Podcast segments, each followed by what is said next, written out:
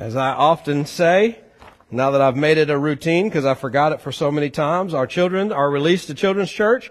That goes from nursery all the way up to uh, second grade, and they are welcome to head that way. And judging by the quiet in the room, they probably already have. And uh, I don't need this. I'm going to set this down.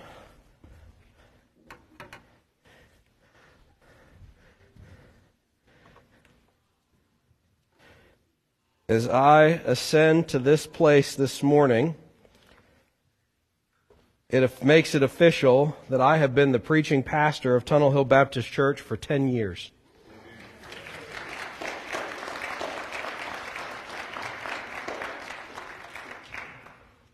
So I want to just take a moment and say thank you to this church and to all those that have been here for the full 10 years. God bless your hearts. You've got in case you were wondering if you had the spiritual gift of long suffering, you got it. And it has been my joy and my privilege to serve as your pastor for these 10 years. And I'm not saying I'm done, by the way. I'm still here. And uh, this is my first church, and I don't think too many people get as lucky as I did, as I have, or as we might say blessed as I have been to be able to pastor a church that has been this supportive and this helpful and this encouraging and this patient for a young man who was just trying to figure it out what it meant to be a pastor. And so I want to say thank you for that. Um, let's begin with a word of prayer.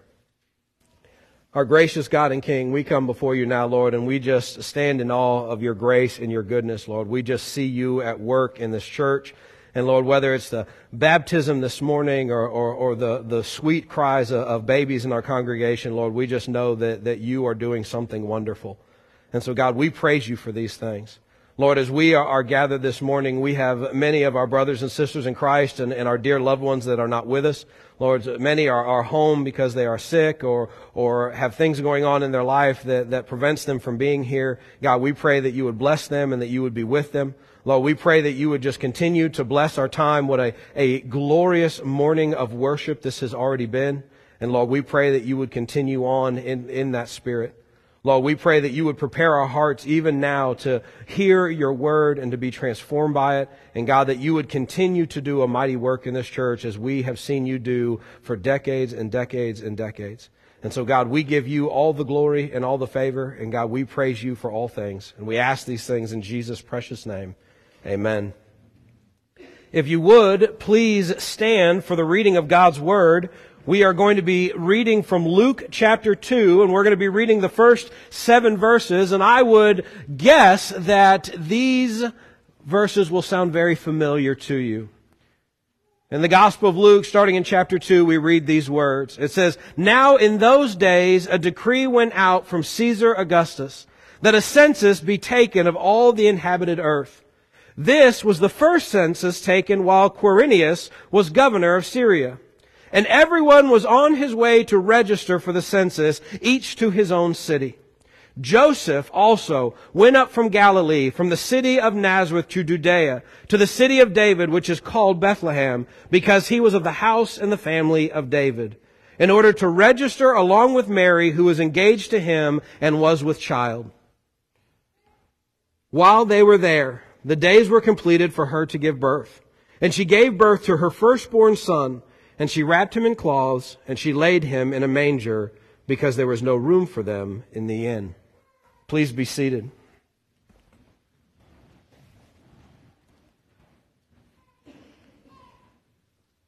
No vacancy, no trespassing, private property, keep out, do not enter, no soliciting, sold out.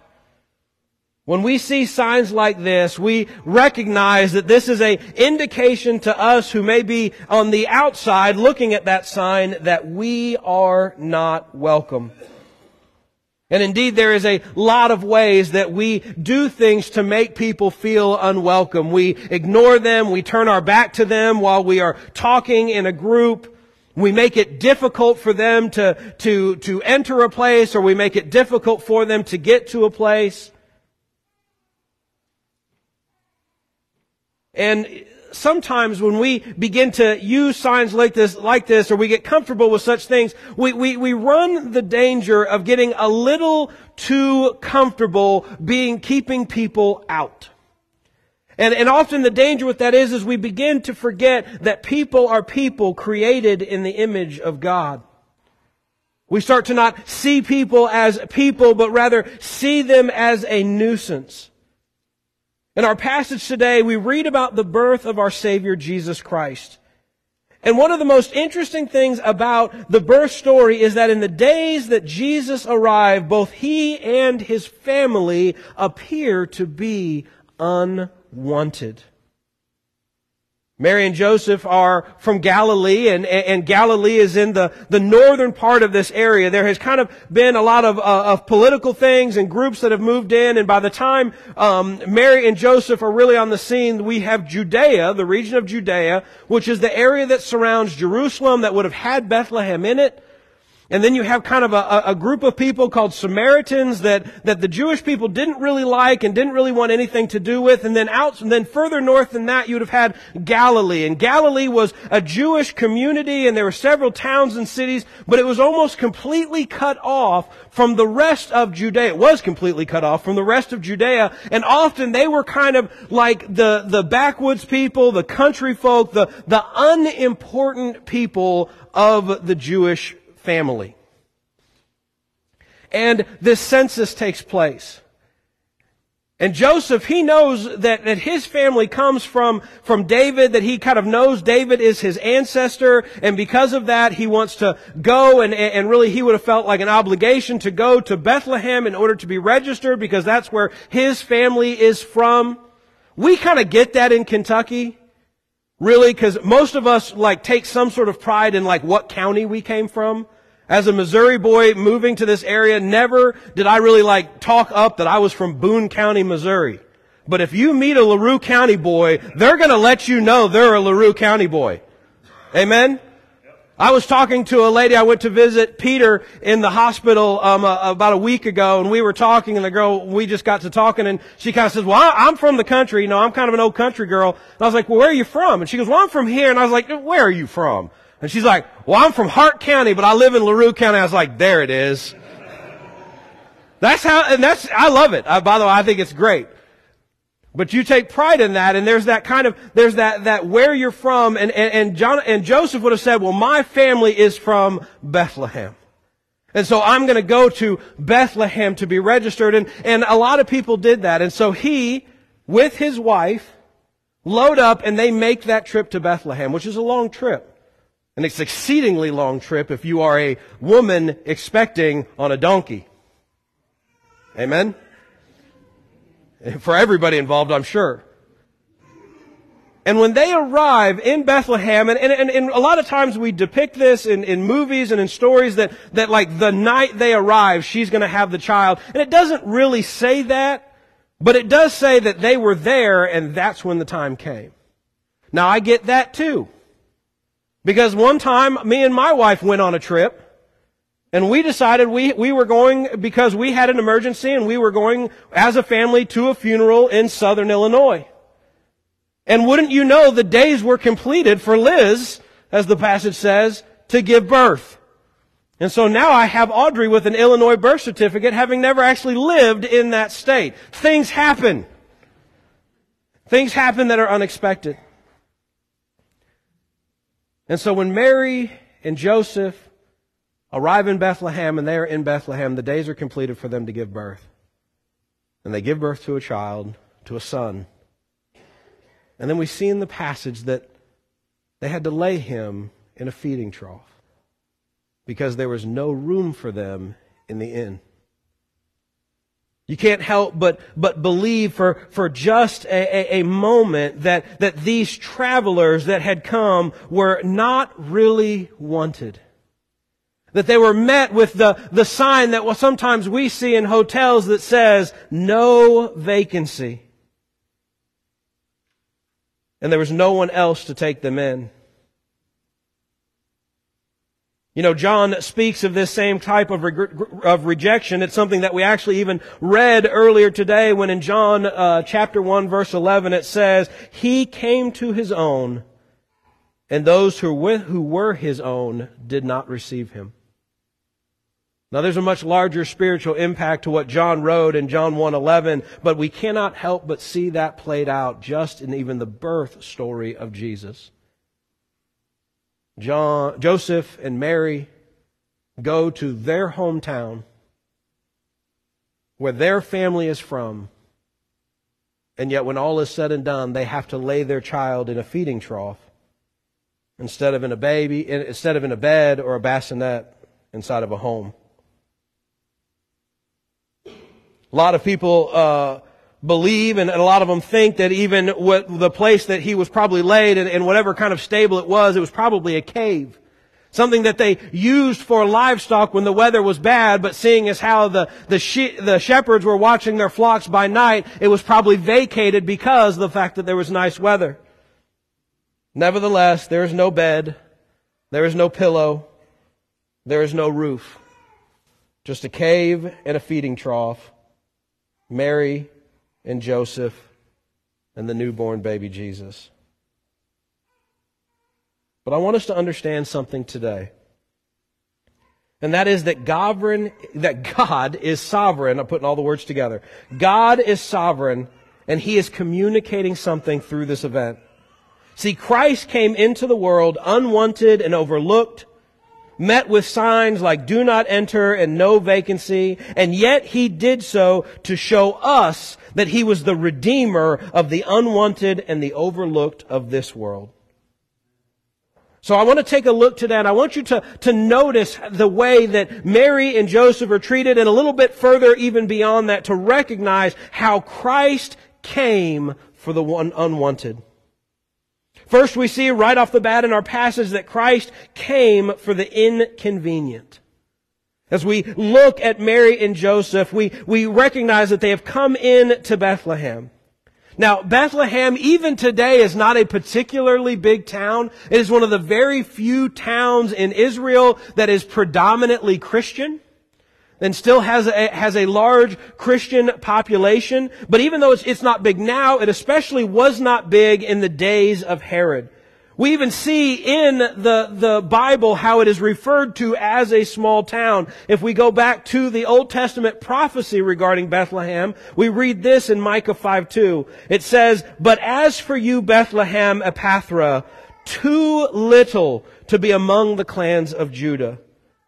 Bethlehem was tiny. It was a small farming community that suddenly sees a huge influx of visitors thanks to this census. It would be kind of like for us today if you went down to Glendale days.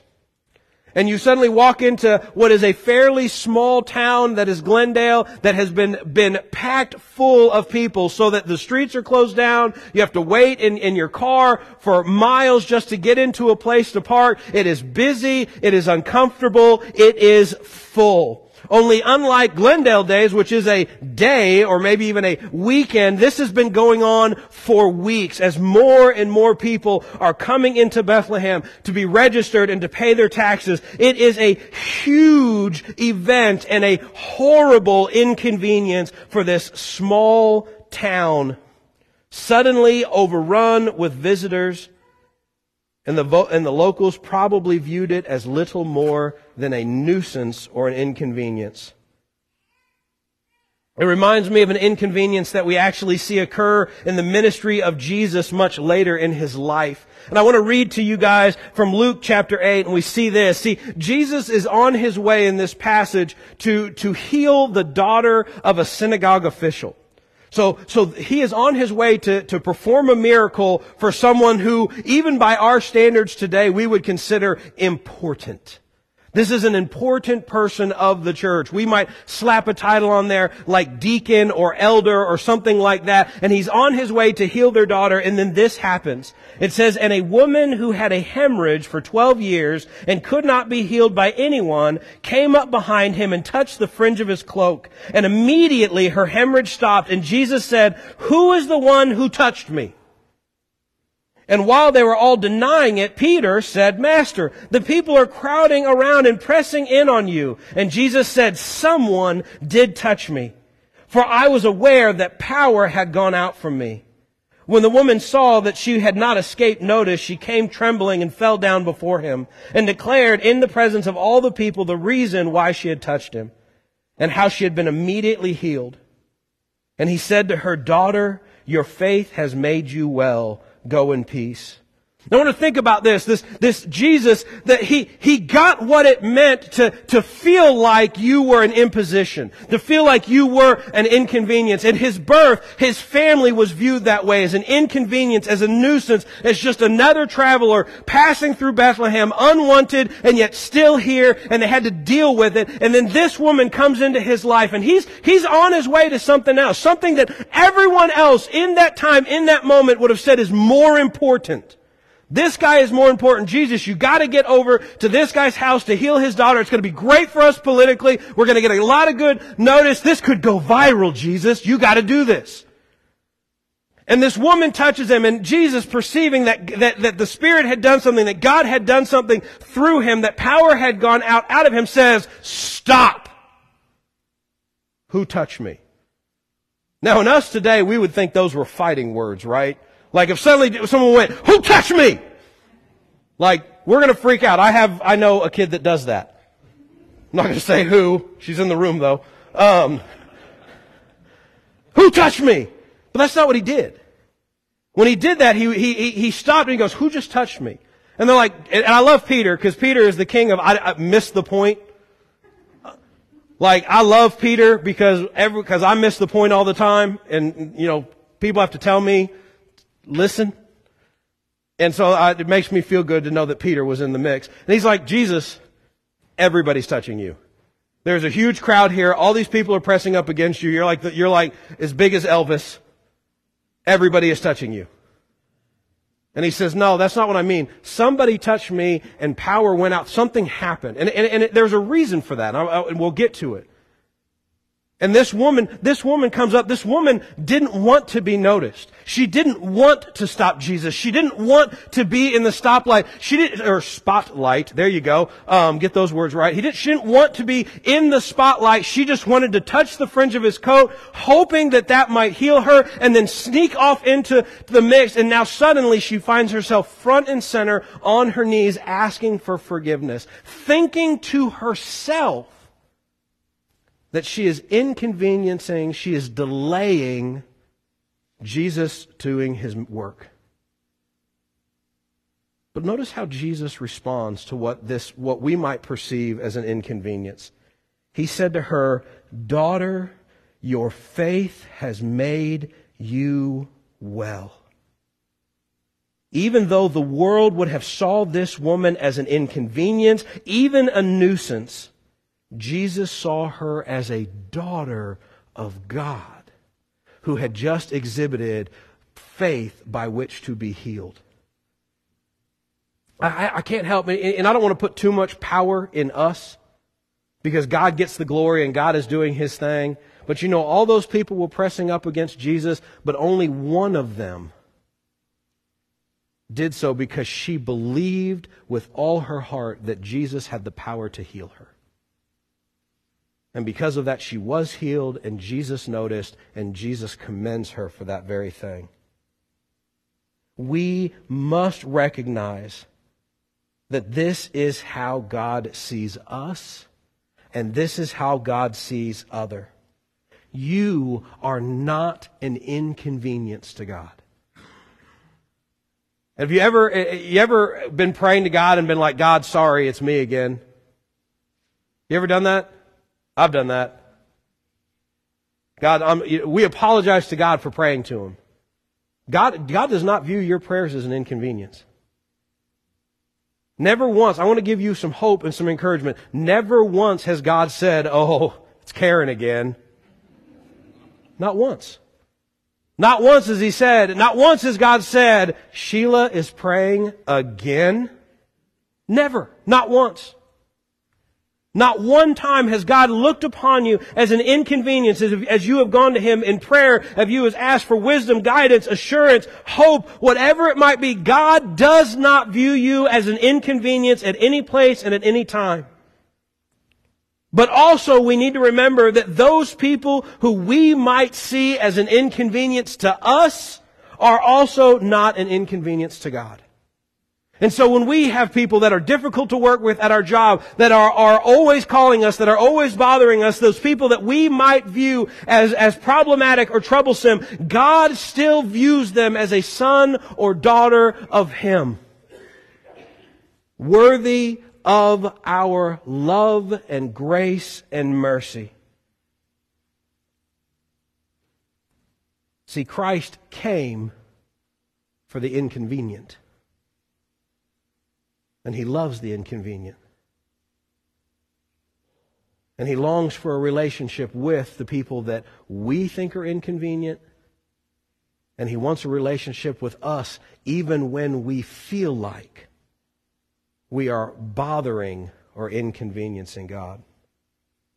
This leads us to another aspect of, of Mary and Joseph as they arrive in, in Bethlehem, and I think we see it in this woman as well, is that they, they not only do, did Jesus come for the inconvenient, but also for the unimportant.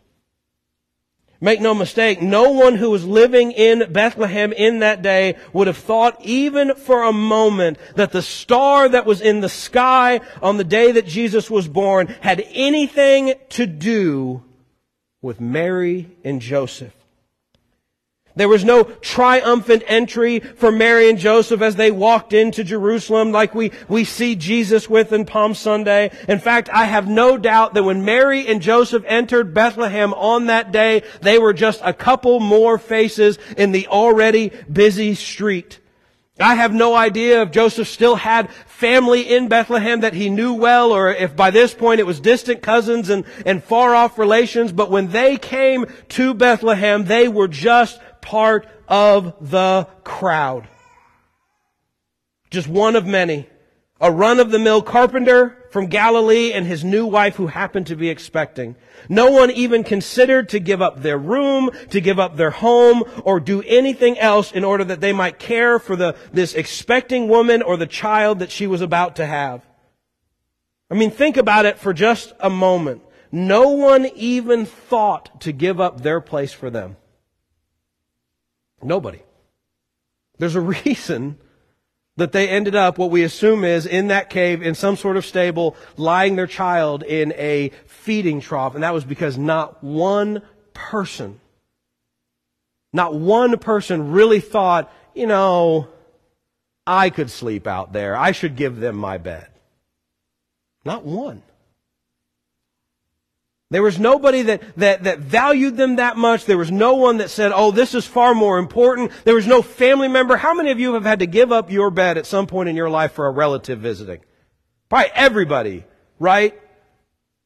Years ago, my, my mom and dad went to visit my sister in Tennessee. It was when she lived in Tennessee. And they had visited for a really long time. And because of that, my mom and dad were staying in my nephew Cale's bed. He had a full-size bed. And one, one of the last days that they were there, uh, my, my nephew Cale climbed up into bed with my mom and dad and, and kind of snuggled up in there. And, and they were kind of all there together. And, and Cale looked at my dad and goes, I love you, Grandpa. And my dad's heart just melted. And he goes, I love you too, Cale. And he goes, but I'm really ready for you to leave.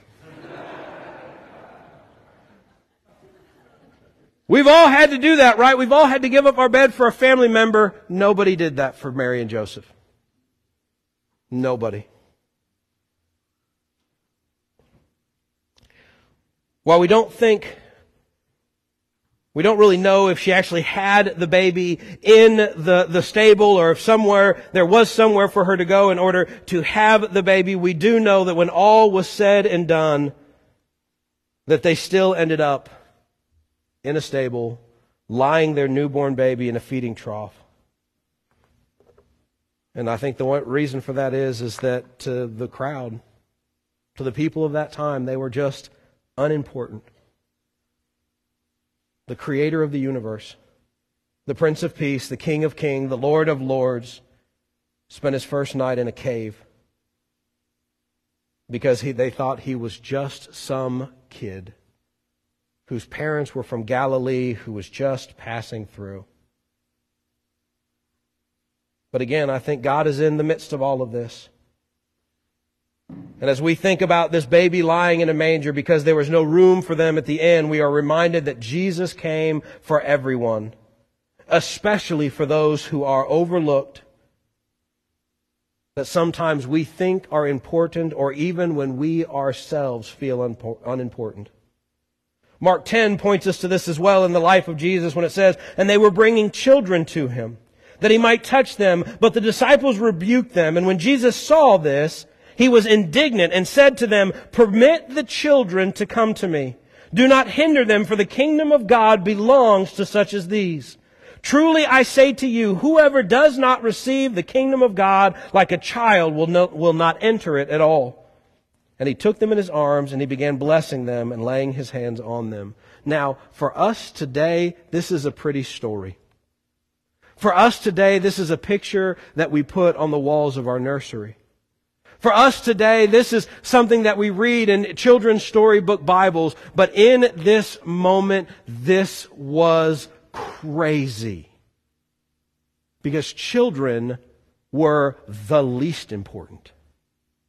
They were ones that were just allowed to come along. They were there and, and, and, they really weren't anything until they were useful and then they learned the trade of their parents. Children were not as, as revered and as thought as highly upon as we often see today. And so when people started bringing their children and saying, hey, we brought our kid, can our kid come see Jesus? The disciples were like, who do you think you are? This is Jesus. He's got better things to do than talk to your kids. That, and, and, you know what? Culturally, that would have been the expectation. That would have been what they would have thought would have happened. That would have been, they would have been like, you know what? You're right. This is Jesus. He's kind of a big deal. He might be a prophet. He's definitely a rabbi. He's probably got better things to do than talk to my kid. And then suddenly, out of nowhere, Jesus sees it and says, who do you think you are?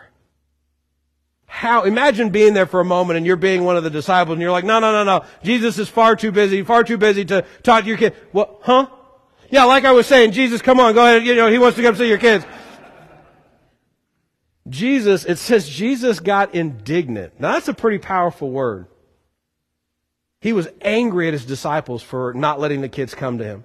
He did not view, in fact, look at what he says. He says, you, if you could almost add in there, you think these children are unimportant, but I tell you that these children are what we see in the kingdom of heaven.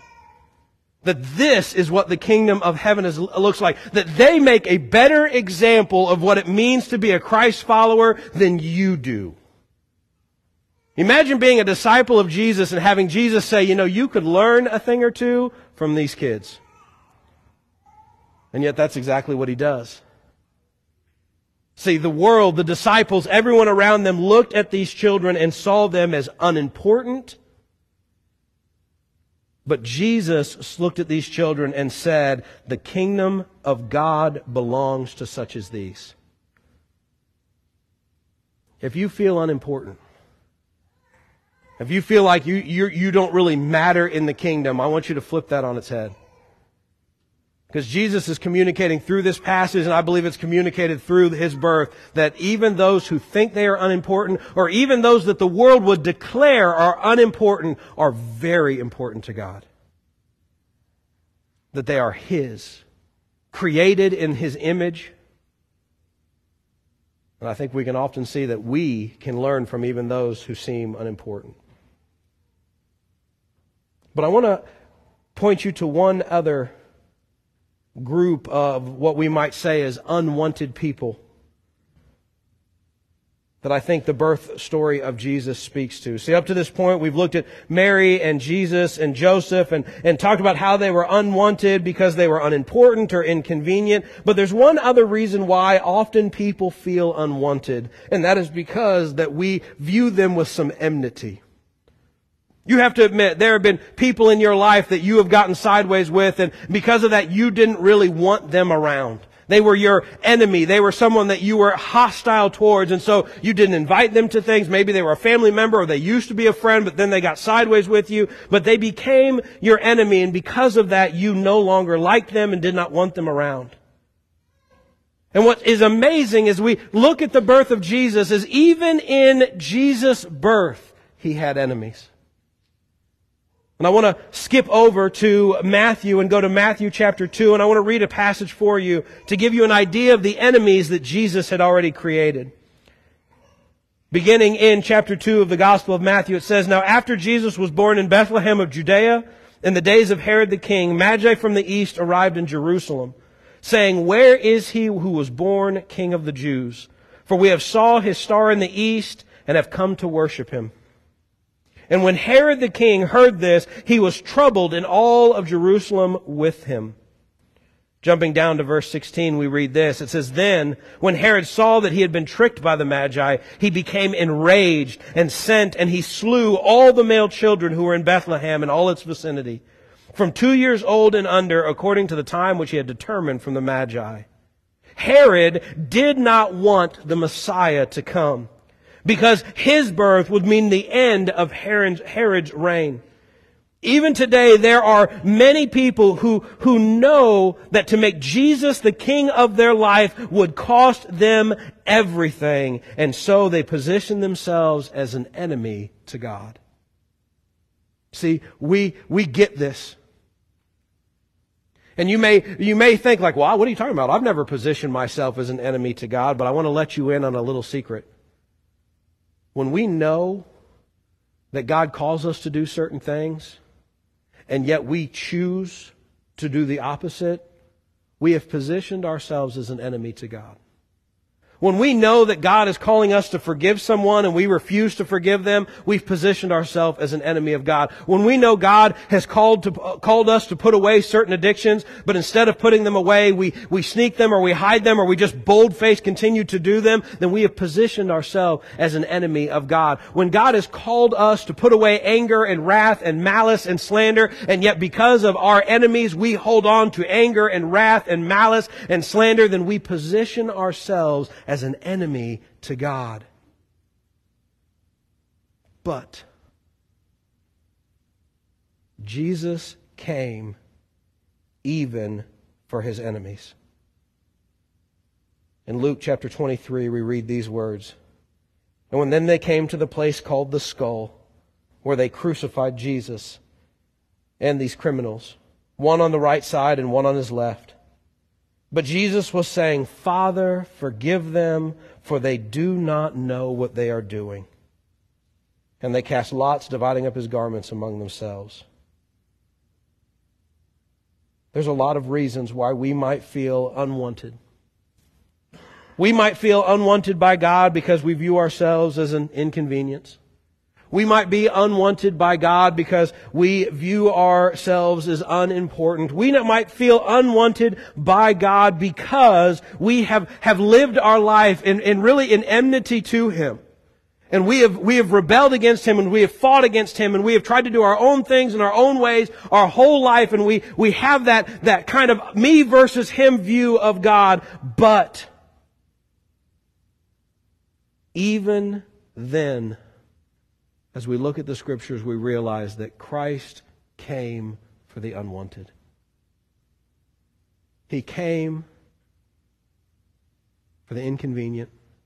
He came for the, the, the unimportant. He even came for those who were hostile towards him, his enemies. He came for them because he wants them. He wants them to be a part of His kingdom. He wants them to know Him. He wants them to have a restored and a renewed relationship with Him. And that again reminds us that He wants us. Because sometimes we feel unimportant. Sometimes we feel inconvenient. And because of our sins, sometimes we feel like we have made an enemy with God, and there's no way he could possibly want to, want to restore that relationship. But that's exactly what he wants. And he wants it so bad that he was willing to die on a cross for it. And not just be nailed to that cross, but to rise from the grave three days later so that he could make peace. Make peace with those who are enemies towards God. Make peace with those who feel inconvenient unimportant, or just flat out unwanted. And if you are with us today and you feel like you fall into one of those categories or you just feel unwanted in some other way, I want you to know that the good news of the gospel is for you. That Christ came for you. That Jesus loves you and he knows what it feels like to be unwanted. We read this morning from the Gospel of John in our Sunday school classes. And it says that Jesus came to his own, and his own did not receive him. But as many as did receive him, they were given the chance to be called sons of God. And we extend that same invitation to you today. If you are ready to make peace with God, or if you are ready to surrender yourself to God and to, to recognize that, that He does love you and that He wants a relationship with you, and you are ready to, to give your life to Jesus so that you might follow Him, then we want to give you that opportunity. As we close our time this morning, I'm going to pray, and Joe's going to come up and he's going to sing one more song. And we would invite you, however God is speaking to you this morning, we would invite you to respond. And maybe that means maybe you're in that point and you just need to kind of get your, maybe you have a relationship with the Lord and you just need to kind of go to Him and, and just talk about how you feel unwanted or inconvenienced or whatever and just come and pray.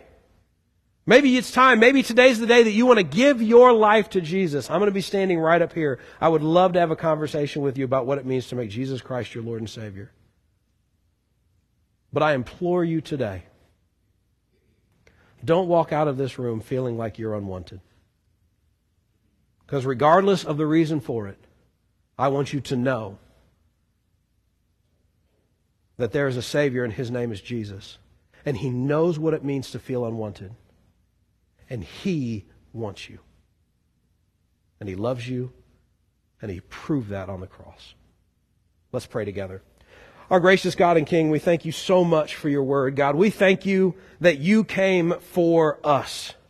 Lord, that you came for those that even sometimes feel unwanted, feel worthless, that God, you stepped into our life and when we were at our lowest, when we were enemies of you, and you redeemed us through the shed blood of Jesus Christ.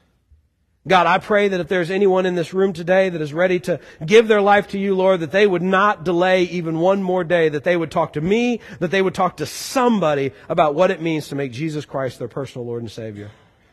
Lord, for the rest of us, I pray that we will communicate the good news of the gospel to the people in our lives that may feel unwanted, unloved, inconvenient, unimportant, or even enemies, God, that we would communicate that love even to our own personal enemies so that they might hear the good news and believe. God, we praise you that you did not just come for the important, for the, the, the affluent, for the, for the wealthy and for the powerful. But God, you came for all. And that you saved all. And that we need only respond. Father God, we praise you for these things and we ask all these things in Jesus' precious name. Amen.